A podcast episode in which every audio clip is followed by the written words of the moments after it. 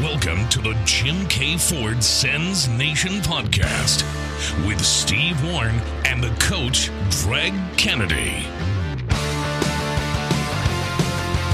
All right, welcome to our program. Thank you, Big Voice. You've done a great job once again. Coming up today here on the Jim K. Ford Sens Nation podcast. Senators are 29th in even strength scoring right now. Why is that with all the high end talent they have up front? Why is Boston so good? I don't know if you had to look at the standings, the top of them. Uh, it's getting ridiculous. We're talking late 70s Habs type numbers. We'll get into that. Austin Watson says part of the Sens' identity is dump and chase. How do we feel about that? And the Dunrobin Distilleries hockey poll for today. We'll get to that as well. All still ahead today in the Jim K. Ford Sens Nation podcast. It is Steve Warren along with Greg Kennedy, the coach. How are things, coach? Things are great, Stephen. I hope you're having a good day down there in. well, I guess you actually live in Manotick, Ontario. Is that what it's called where you are? Yeah, I guess so. Yeah, it's all city of Ottawa, but I guess I'm in rural Ottawa. So Oh, yeah, everything's yeah, fine. yeah, okay, rural Ottawa. I live in the heart of Canterbury, Ontario. That's not rural at all. Not rural No. at all. My my land's actually zoned agriculture, so it's uh yeah, I'm as rural as it gets. I'm technically a farmer, I guess, as far as the city's concerned. Yeah. Yeah. Get some goats and some rabbits and stuff, man. Come on. Well, marijuana's legal now, and people are always looking for places to grow it. Maybe I'll help people out and uh, get a little farm of that going. There's all kinds of things we can do, but uh, that's a story for another day. Let us launch in today. And one of the things that I see people talking about today, both in media and in social media among the fans, is five on five play. I think we all agreed at the start of the year, and we still feel that way. The defensive zone coverage and a thin blue line is probably the biggest reasons why the Sens are where they are. But all of a sudden, a new angle rears its ugly head, and that is the fact the Sens, it's a bit of a struggle for them, five on five to score. They're 29th overall in the league in even strength scoring. And put your coaching hat on for a second, Greg. What is the reason for that? Is it likely to be that the top guys are just making hay with the power play and aren't playing as hard in even strength? Or is it the lack of secondary scoring of the guys down low in the bottom six? Yeah, that's interesting, right? I, I, I read that and I didn't I didn't see it that way, but yeah, you're right. Is it the fault of the bottom guys not being skilled enough, or the top guys not working hard enough? Yeah, that that's an interesting take on it. I just think that the, I don't the have a take. I'm just throwing it out there. I'm Yeah, giving you both okay. options. There's All no right. take from me at all. I'm just presenting both possibilities. Maybe there's a third one. I think that it. I don't know, but for whatever reason, I, the Senators do not seem to when they play to quote to their identity. They're a down low generating team for offense. They they create offense off the cycle and working the puck low to high. But you've got this top six who are high end talent guys who want to score off the rush. And too often than not, if you don't score off the rush, it's a one and done. And I think sometimes the high end guys don't get the sustained offensive zone time that they need to generate a goal that's going to come off a second chance or a third chance or, you know, more opportunities on offense by maintaining possession in the offensive zone. And then the, the, the bottom six guys, when they get off their game, when they're not getting pucks in deep and forechecking hard and yada yada, if they're not establishing that forecheck early in a game and creating their opportunities that way, then they don't score either. And you end up with what you end up with lately. Yeah, I mean, you've got a situation, I think, where it may be a bit of both factors in play. And, and you can't help but look at the bottom end guys. And part of this is the fact you've got injuries to guys like Matthew Joseph and Josh Norris. Once they get healthier earlier, I mean, once they get healthy later this month, that is going to move things around. The chess pieces move in such a way where all of a sudden that bottom six now has Pinto in it. All of a sudden that bottom six has Matthew Joseph in it. And we saw those guys clicked well with Tyler Motte earlier in the year, and Motte's out too, and he'll be back soon, I would think. Um, don't know though on the Motte front. I shouldn't speak out of turn there, but right now you've got, you know, the likes of Austin Watson. And, and keep in mind all the bottom six guys, they're not getting any sniffs at any uh, power play time. So Austin Watson, six points. You got Parker Kelly, four points. Mark Kastelic, four points. And even guys like uh, Erik Brännström. I mean, he- Erik Brännström's not here for his defense. You know, I mean, he's he's obviously a defenseman, but he's a puck mover. He's supposed to contribute offensively. That defense isn't the bigger part. It's like Chabot. You know, you're this guy's here because he's going to play. You know, create some offense and, and move the puck. He's got three points.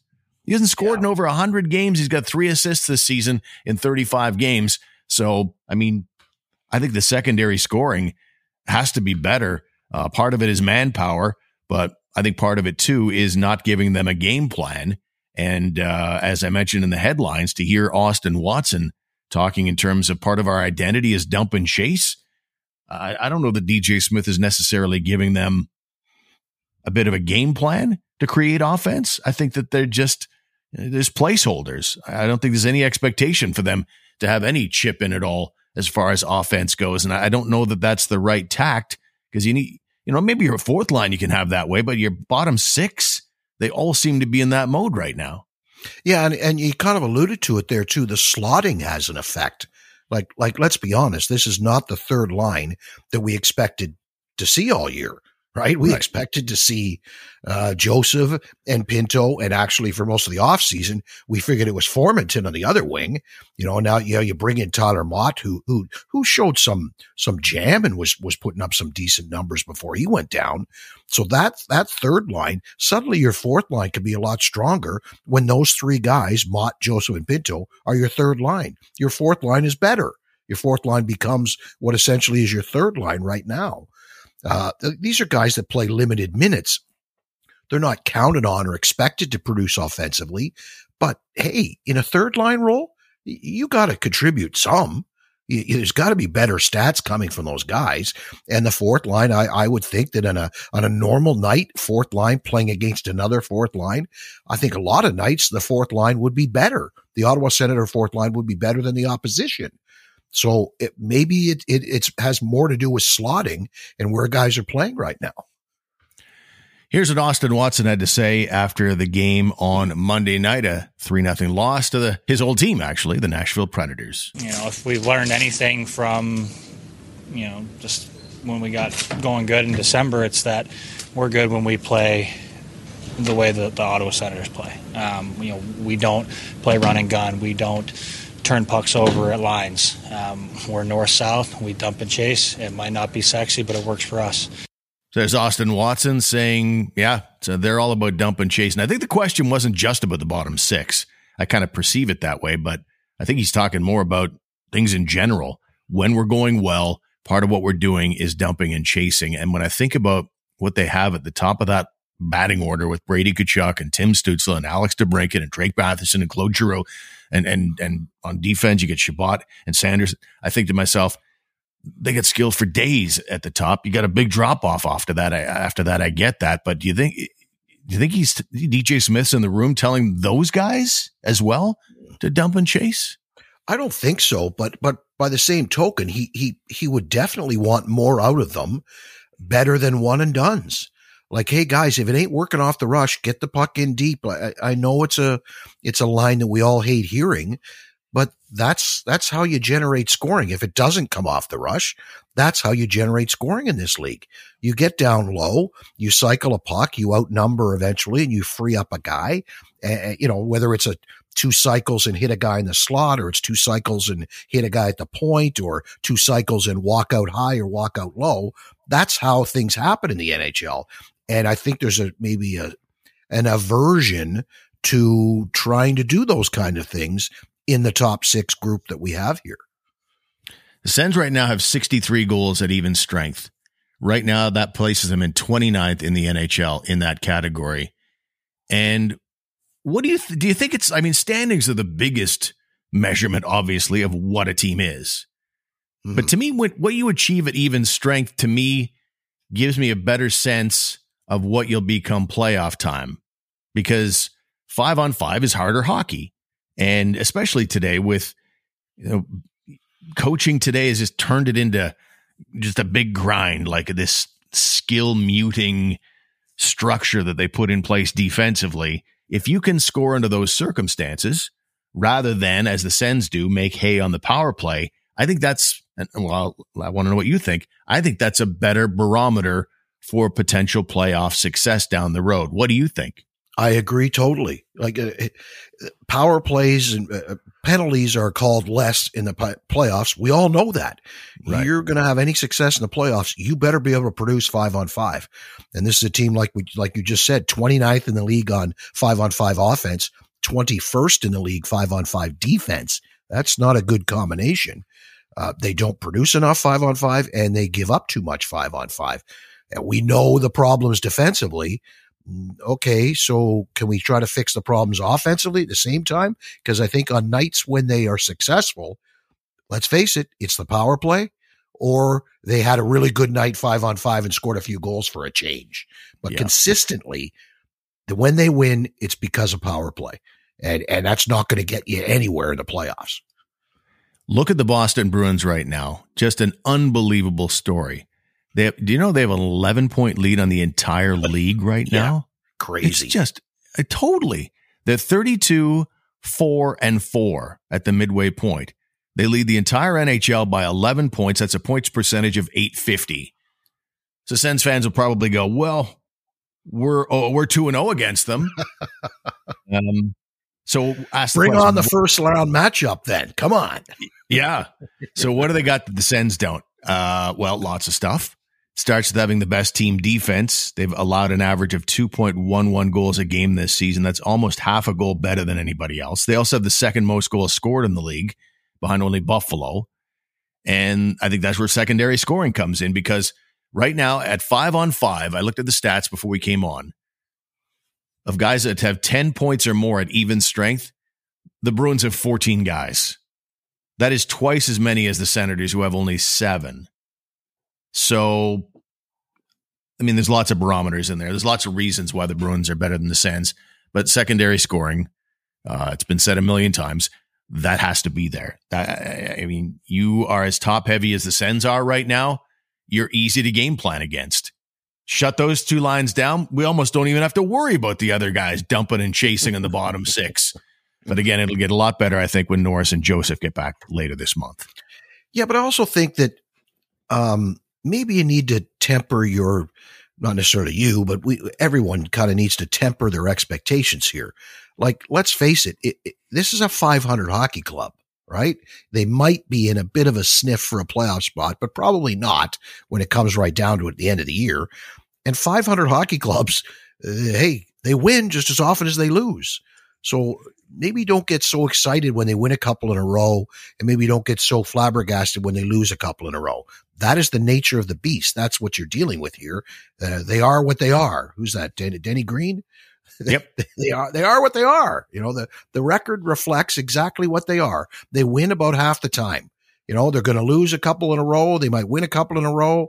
Okay. If they win four in a row, they're probably due to lose four. You know, it just, that's the way it is.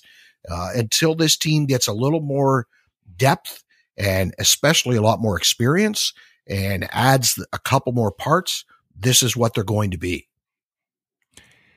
Well, it's a red flag, I think, if nothing else, because again, as I said off the top, most people who complain about the Senators and, and where they're at right now, they talk about the top four defense and the overall D zone coverage. And I think the conversation we just had just plants sort of a red flag and that maybe not as everything's not as rosy as we think uh, in the forward core and uh, in, t- in, terms of the scoring part of it. I didn't think that was going to be an issue this year, but uh, you know you can't help but wonder. Interestingly enough, do you know who the actual top scorer in the entire league is right now at even strength this season? And I love looking at these stats rather than, I mean, the power play yeah, is a, yeah. it's a different game, right? It, it, obviously, you time and space that you don't have five on five. I really like to know who the, the top guy overall in the NHL is in even strength. It's not McDavid and it's not Sidney Crosby. You have any idea who it most, might be? Most points in the NHL five on five. That's right. Mikko Rantanen. It's a good guess. I love that player. It is former Ottawa Senator Erik Karlsson. Oh, jeez. yeah. I would not have thought sense. that in a million years. but if you stop and think about the production that he's put up this year, and he's in San Jose, who don't exactly have a great power play. I guess it makes sense, doesn't it? But still, a defenseman is leading the league in five on five scoring. That's a shocker yeah. in and of itself. And then yeah. that it's Erik Karlsson. That's yeah, that's a bit of a surprise, isn't it? Yeah, I, I mean, I mean, he's having a terrific season, but I think the last two, three years, we've kind of gotten in our heads that, you know, really one dimensional, you know, take shortcuts from time to time, a little bit the way Thomas Chabot plays the game. Um, that wouldn't have been the guy I would have chosen. It would have been a McDavid yeah. or someone like that. But uh, anyway, interesting discussion. Let's take a time out of the program. When we return, got lots to get to still. We will get to our Dunrobin Distilleries hockey poll for today as we begin the new year in the second half of the season. Who has you most pumped up to be a Sens fan right now? And some uh, some smaller storylines as well, including our hatred of the offside challenge. We saw a couple of those in the Nashville loss, so we'll get to those and much more coming up after these words. Reignite your passion for driving at Jim K Ford. Check out all the latest innovations in the hottest vehicles like the Ford Bronco, Mustang, Maverick, F 150, and more. And for your comfort, if you're in the market for a new or pre owned vehicle, Jim K Ford will absolutely say yes to bringing a vehicle to your home or place of work for a demonstration and test drive. Jim K Ford in Orleans or jimkford.com. At Jim K Ford Lincoln, we say yes. And did you know Ottawa's very own Dunrobin Distilleries has been winning prestigious awards internationally for their spirits? It is true. Their gins won gold and silver last year out of the UK, and their whiskey came in second place as the best Canadian whiskey in the entire country. Grab some Dunrobin spirits today at various LCBO locations across the province or buy directly from their website at dunrobindistilleries.com. So we'll hit the Dunrobin Distilleries hockey pool, hockey pool, hockey pool. So let's open up the Silver Linings playbook and begin the new year and the second half of the season with something positive. Who or what has you most pumped up to be an Ottawa Senators fan right now? I know that uh, you look at things in the more objective sense and don't like to look at things as a fan per se. But if you put your yourself in the shoes of a Sens fan, what who would you be most fired up about? I, I've got three things. Do you want all three, or do you want to go one at a time and switch off here? Uh, go all three. Okay. Number one, I'm very pumped about the future of Tim Stützle. Mm-hmm. I, I I never would have foreseen him to be an elite level player, but he, he shows me more and more every night that maybe he could be someday an elite level, top flight, like competing for scoring championships, you know, scoring 40 or 50 goals someday. I, am I'm excited about Stützle. I'm excited about the future of Jake Sanderson really love watching this kid play and think he will be, if he isn't already, the number one defenseman here and hopefully for a very, very long time. And the third thing I'm excited about is an ownership change. I'm I'm really looking forward to seeing who comes in, who they bring with them, and what kind of things and what kind of changes they make, and uh, and how the future plays out with a new ownership group.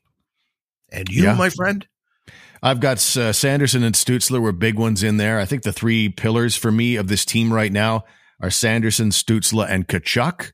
So I'm looking forward to seeing how they maneuver things around that. Um, I'm keen to see what happens with DeBrincat. Um, and I, I, agree with you on the ownership front. That's going to be fascinating. I don't much care about the arena thing, to be honest. I mean, it, will be kind of yeah. cool to have something downtown honestly, I was happy with it in Kanata. Downtown's fine too. I'm in Manotick. It's about the same distance both ways for me. So doesn't matter to me. I know a lot of people are uh, pumped about that, but I'm, I'm looking forward to a new coach. And I'm hoping that with a deep pocketed owner, that we're going to see a, a legitimate investment in coaching because it has been for at least a decade, maybe 15 years. It has been the opinion of the ownership they had that coaching is something anyone can do. Yeah. A million bucks or less, then I'll consider you. If you're asking for more than that, market value, then hit the hit the highway. So I want to see the Sens bring in a guy that uh, that other teams want, not just a guy that's available. I would agree. Yeah, it, yeah. it's it's time. Like I, I would say it's been um, maybe since since Jacques Martin. You know, and, and, when Brian Murray had his stints, I would I would say Paul MacLean did a did a very good job. He won Coach of the Year, but even at the time he was hired, his head coaching experience was negligible, if not zero. I think right. Mm-hmm. Um, it just seems that that yeah, guys that come in here are retreads. Uh, you know, in, in, a Boucher down and out. I need another job. Oh, Ottawa, give me one. Or they're first timers, and it's just it, it, this team is due for a a name, you know, a guy with a with some cred, a guy with a Yeah. resume. I'd love to see that. Yeah, I'd say Jacques Um, Jacques Martin would be the only guy maybe in the entire Melnyk era, Uh, and uh, that was before the Melnyk era. Come to think of it, so really, mostly in the entire Melnyk era, there was never a serious investment. Like I'm going to outbid Team B to bring this guy in. It's time that happened. Now I don't I don't care if you get a bidding war or not. It's time to get a guy in his prime who's got a track record of success and experience, and not just have guys learning on the job or only here because no one else wants them. Well, I'll tell you this: I, I'd take Jacques Martin today. So would I. Yeah. He's consulting with the Kingston Frontenacs. Right. I'd, I'd be happy to have him here. Claude Julien is still out there. Yeah, Anyway, it doesn't matter who it is to me. It's just it, it's time for an investment and and time to bring somebody in with a proven track record. Anyway, so let's get to some of the good listeners' Well, feedback. Well, on- hey, one on sec though, before before you move on, did you Sure. catch the um? In, I'm not sure if it was in the Hockey Central or if it was during the game last night. The panel had a question. It was put to them. It was uh, Anson Carter, Keith Yandle, and Cassie Campbell Pascall. Yep. And the question was put to them uh, between all of the players, the young kids that Montreal has and that Ottawa has, who's the one guy that you'd want first? Yandle went first and said Tkachuk. Anson Carter went second and said Tkachuk. And Cassie Campbell said she wanted to take Tkachuk, but just to add some flavor to the panel, she went off and took Suzuki. But basically, it was three for three. Would have all taken Tkachuk. That's over any of the other Senator young guys. That's over Caufield or Suzuki or Slafkovsky. Like I think that's pretty impressive. That that people are starting to see and understand and appreciate what Brady Tkachuk brings and what type of player he is in this league. Yeah. It's a sore subject with Habs fans, of course, because the guy they selected at that draft in 2018 was Jesper Kotkaniemi, who is, well, he's a member of another organization and they got absolutely nothing to show for him. Meanwhile, Tkachuk probably has 15 more years of excellence in the National Hockey League. Um, I thought you were going to tell me about uh, Dave Hakstol being in Cassie Campbell's wedding party. yeah. Not that I, did, I didn't hear about that about 15 times during the broadcast. Anyways, that was lovely. That was lovely. Get back to the poll though, and uh, some of the listeners' feedback on what has you most pumped up to be an Ottawa Senator fan right now. Kevin McNamara writes, the new era in Sens history, building with a solid foundation of youth and skill. Pat McGuire, one of our great writers on sensnationhockey.com, writes, an ownership change and just the thought of stability. Disco Stew, the 2020 draft returns.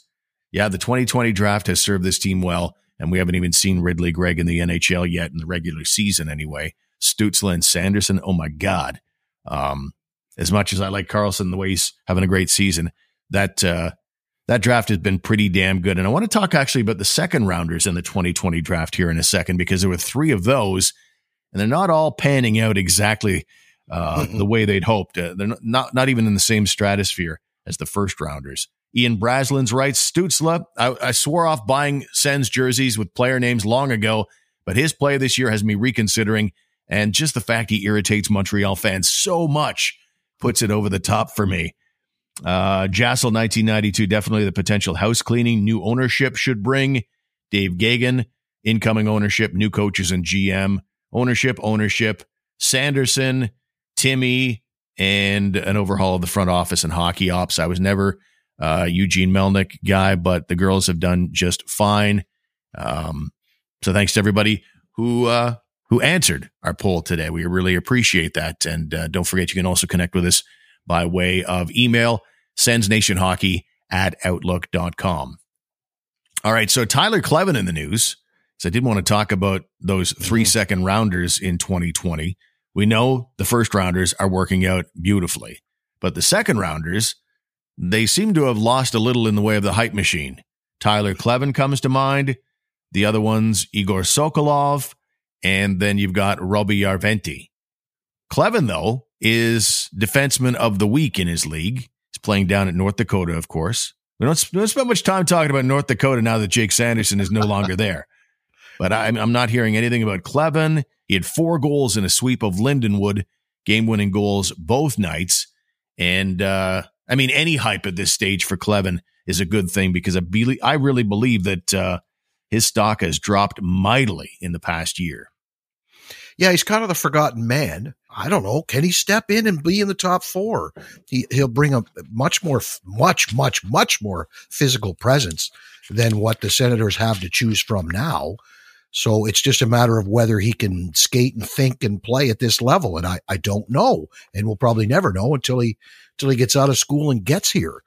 Um, but, but yeah, maybe he's the answer. Sokolov is simmering 35 points in 34 games thus far. And if secondary scoring is an issue with this club, and I think we agree that it is, is he someone that you would look at in the second half? Obviously, there's still, I mean, DJ Smith is going to be, I don't know, another three months before he waves any kind of playoff white flag. But in reality, we'll be able to see here in the next two, three weeks whether this team is going to, you know, go all hamburglar on the NHL's ass mm-hmm. and really, you know, reel everybody in. So to me, it's time to start looking toward the future and start bringing up guys that you know you might want to kick the tires on or see where they're at developmentally. Bring up Ridley Greig, bring up uh, Angus Crookshank or an Igor Sokolov. Do you think there will be any of that, or will it be a case of they just refuse to give up? I, I think they're they're they're in full. Let's get back into the playoff race mode for now. For now, maybe maybe at a certain point, yeah, you, you might see some of these guys. Uh, uh Sokolov, I just I, sorry, I think he's going to be a career minor leaguer. I don't know that he's ever going to be able to produce to that level uh, that he produces now in the American League. That he's going to be able to carry that to the NHL. I think that his skating, his and his speed, uh, will not allow him to play in a top six role uh, regularly in the NHL. I think he's his skill level says he's a bottom six guy, but his his uh, hands and and his skill level at the same time allows him to produce in a top six role in the American League, and that's your your standard tweener. And right now, he's not even a tweener. He doesn't he doesn't even get to come up all that often, right? A tweener usually plays for a couple of weeks and then goes back down and up and down. He's not even that. So I'm not sure that he's he's the answer. I don't I don't think he's the answer. I don't like his skating for sure. Yeah. That's my only concern. Quality guy, has hands, and I like that he's developing. He's better than he was last year 35 points in 34 games. That's a big upgrade. And so I like that he's developing. I don't know that he's going to get to that place where I want him in the NHL, but I'm certainly willing to try, even right now, kicking the tires on some of these guys, whether it's Sokolov, Greig, or Crookshank, bring them up, or even Max Guenette. Maybe you can provide some offense from the blue line scenario. He's having you know, he's put up, at least in the American Hockey League, decent numbers for a defenseman. If you need secondary scoring, it's not all from the forwards in the bottom six. It's maybe your three, four, five, six mm. four, five, six defensemen can chip in once in a while there as well because there's no offense at all coming from the bottom three defense. So, uh, you know, I, am just at a stage where you need secondary scoring. We just talked about it. And mm-hmm. why not try some other options out there? Because what's happening now just isn't working. I think it will be repaired somewhat again with Norris and Matthew Joseph. Sounds like Joseph might be back on this road trip. So True. either in Arizona or Colorado. And, and, that certainly will help. But uh, yeah, I'm, I'm all for mad science. It's not like everything's peachy keen right now. I, I wonder if if if you bring these guys up, eh, you know, one at a time, and you put them in a top six role, and they can produce a little bit, does that raise their value? Like, let's face it, Järventie, Sokolov, these guys, they showed stats, serious stats before they turned pro. Mm-hmm. Um, are they still in the mind of some GMs or out there in the NHL who think, you know, maybe that guy's something that I could, I could work with and turn into something? Do they become trade bait? Are they possible chips to use that allows you to keep a Ridley Greig or a Shane Pinto when you go out shopping? You know, if you can get them up here and they can have some success up here, then maybe that, that increases their value and their potential trade chips down the road. But you'll never know till you get them up here. And you won't know when you get them up here unless you play them where they have to play. If they right. come up and play fourth line minutes, they're not going to produce anything. And it's, it will be a waste of time. Right. Uh, speaking of prospects, some of these junior hockey deals that are going down at the deadline are just bananas. Uh, the Vancouver Giants got uh, got rid of Zack Ostapchuk, their captain. He's a Sens prospect, of course. Since shouldn't got rid of him, but uh, they made a deal and sent him to the Winnipeg Ice. In return, and this is actually one of the lighter deals. I saw a bunch that were way worse Yeah. than this. the Giants acquired three first round picks, two forwards, two prospects, and a fifth round pick for a stop chuck. Like the junior hockey deals are unbelievable. Like some GMs are just saying, I don't care what the next guy, I don't care if I just clean out the next GM for the next eight drafts. I'm uh I'm going to town here and giving up, you know, the farm. I mean, these deals are wild, aren't they? Well, remember a couple of years ago when Windsor made a deal and they traded like their 2026 second round pick or something? It's absurd. And the other one that gets me about this uh, stop a Ostapchuk trade here is you could see the Vancouver uh, GM holding out. Look, I'm not making this deal. You got to add something. I got to add something. And so, okay, fine. We'll throw in a fifth rounder. Okay, fine, Yeah. deal. Yeah. Yeah. After all that other stuff and a fifth round pick. Like, really? Yeah. You, you had to have it. Yeah. I, I think you have to be born to be involved in a junior hockey trade. Well, they talked about making changes to the rules, but I'm, I, I confess, I'm sorry. I'm not sure if they did or didn't, but they did talk about it at, at the CHL level. Like some of these deals are a little ridiculous when you're trading picks five and six years down the road. Yeah. One other thing I wanted to talk about as a sideline is uh, a couple of goals were disallowed due to offside challenges in the Nashville loss, and uh, it just had it. It always old school term coming. It always gets my dander up when that happens, and I think it's gotten to a stage now, Greg, where I find it more annoying the offside challenge that wipes out a goal that we all celebrated moments earlier. I find it more annoying now than puck over glass, even. And that's saying something for me because I've been anti puck over glass for mm-hmm. many moons now. What do you think of the offside challenge wiping out goals in a league where it's really, really hard to score? I hate it. Like it's just it's stupid. Like just get rid of it. Like I I, I understand the whole get it right crowd. It's it's okay as long as they get it right.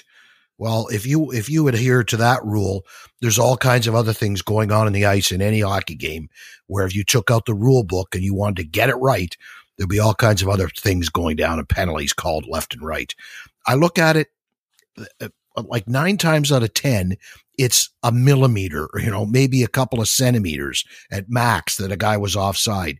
And I think to the strike zone in baseball, or I think to the, you know, the general vicinity of a touching second base to turn a double play, or I go to a, there's a, there's a holding call on every play in the NFL. You know, they're okay with those things. They don't need video replay to catch these things after the fact. They're not so concerned about them. Although baseball's getting worse, they've got video replay now, but not on a strike zone. And I mm-hmm. just think it's just, it's silly. It was an overreaction to two things. There was two plays, the, the, the, uh, Matt Duchene one, and there Yeah. was another one in the playoffs one year, but the Matt Duchene one was the worst one. And all of a sudden, oh my God, we got to do something. We have to have a reaction. We got to do something. And they brought in this stupid video re- review and it just, it, it's, it's brutal. Just get rid of it completely. Yeah, I agree with your thought about if you're going to review the offside call before a goal is scored, then why don't you feel compelled to review everything that happened? Let's go back and look at that potential trip or a hook or any number of things that might have happened leading up to the goal. Why mm-hmm. is that the sword that you need to die on? Why why is that the one that's just because uh, you, you really don't if you're only a millimeter offside, you really don't have that big of an advantage as the attacking team anyway. Just to reset, the offside rule is in place. Like back in the 20s when guys would stand beside the opposing goalie while the puck was down in the other end of the ice. That's what the offside rule is meant to prevent, not a skate lace offside. Um, the the officials do a really good job for the most part. Now, having said that, that was way offside in that Sens Nashville game, the the Brady Tkachuk goal that got disallowed. Yeah, two of them. I don't like it. And the other thing that it does, and you brought up the NFL, that was one thing the NHL always had over the NFL until this rule came in was that you had the spontaneity of celebration and you almost never saw a goal come off the board. In football, it's just part of the deal. NFL, CFL, whatever it is. Flag is thrown. You don't know what it is. The play continues. Touchdown. Yay, our team has won. Oh, no, wait, penalty. That the spontaneity of celebration is lost And yeah, you're constantly when you watch, you're like, "Oh, I hope there's no flags." And and can we celebrate now? You're at a sporting event. It's entertainment. You shouldn't have to ask that question. Can we celebrate now? Here, here. I agree with you totally. Yeah, I'll give you another one. You, okay. I, wait, I'll give you another one. You, you, you, you score. A, pro, I would say, oh, well, probably 100 percent of NHL goals that are scored in the offensive zone off a face-off. Mm-hmm. Somebody had a toe or a stick or their whole foot or something inside the circle on the original face-off that led to that goal. Right? That guy should have been kicked out of the draw. So that's a fan- that's a fantastic example because the other ones I gave are subjective, right? You know, a hook. Yeah. Well, you you know can read into that. Was it a hook? Wasn't a hook? But that's a great example. You you can easily review and see where the skate was uh, on the line. Was it an illegal face off? Yeah, that's the ticky tack garbage we're talking about here. Yeah, that's but that's what happens when you go down the road of oh, as long just get it right, just get it right. You, yeah. Well, okay, you've opened the door. There's all kinds of things there of just get it right that would really piss you off. Yeah. And you know what? I'm pretty used to, you know, being a citizen of planet Earth to things being occasionally unfair. I will I will get over it. It's a hockey game at the end of the day. Not life's not always going to be fair. What I want is spontaneity. What I want is to be able to celebrate in the moment and not worry about if it's okay or not. Well, um, May twenty May twenty fourth, nineteen eighty, Stanley Cup Final, Game Six. Islanders, Islanders scored a goal that was probably at least two feet offside. Right, right, yeah. and, and, you've yeah. lived, and I'm still here. Yep. Uh, closing it out today, ladies and gentlemen. Enough of our griping about existing NHL rules that aren't going anywhere. Um, the Sens are back in action, and they'll be playing in the tiny arena in Arizona. It's like four or five thousand fans, and uh, it's all about getting W's at this stage of the game. So it's all secondary. But man, it's going to be weird playing a meaningful game, like a really important game, in what will feel like I don't know some of that Kraft Hockeyville they had going on out east in these tiny minor hockey arenas. That'll be cool though. I, apparently, everything about it is first class everything about the arena and about the show and the production they put on and the games uh, have been is awesome. So it's it it'll be okay. I'm I'm gonna I'm looking forward to it. I, it'll be interesting to see. I've watched a couple of Arizona home games already this year, and the fans are right into it, and it's loud and it's exciting. And if they were playing in a twenty thousand seat arena down there, would there be many more than five thousand folks in the barn to begin with? I don't know. So it seems to be working for them uh, I'm, I'm looking forward to seeing it, and and I I hope the Sens getting on the road and pushing a restart are going to come out with a good effort. All right, you know it, you love it, you can't live without it. It's Sens Trivia Time, brought to you by Kodiak Security Systems. You will be the quiz master today, in that you were the only one of the two of us to remember to come up with a Sens trivia question leading into the show. So um, yeah, how, how, many seconds will I need for this? Is it a multi-answer deal? It's it's, it's a multi-answer. So don't right. worry. You know what? Last week we didn't use a clock, did we? That, that we don't need a clock. I'll, we'll, I'll give you some time. You can figure it out. Yeah. All right. I usually okay. edit out all the ums and ahs and wondering. usually gets edited out anyway, so I'll make it. Uh, I'll make it easy on the listener. Okay. Uh, the Ottawa Senators in the 1992 NHL draft, of course, selected Alexei Yashin in the first round. Mm-hmm. They have selected a grand total of 35 players in the first round of the NHL draft. Okay. Only eight have yet to or never did play a game for the Ottawa Senators. Ooh. I think I think two of them are probably pretty simple right off the bat. Um, I don't know how many of eight do you think you could get. I, am you know what? I think that if you had enough time, you'd get them all. But for for the sake of this, uh, I, can you come up with five? Uh, Tim Gleason. Yes. Brooks Laich. He wasn't a first rounder. He wasn't a first rounder. Oh darn. Um, then there was that guy. What was his name? Oh, European guy. Yeah. Um, was it Klepish? Yep. Traded to Washington for Varada. Gleason, by the way, was traded to L.A. for uh, Smoke.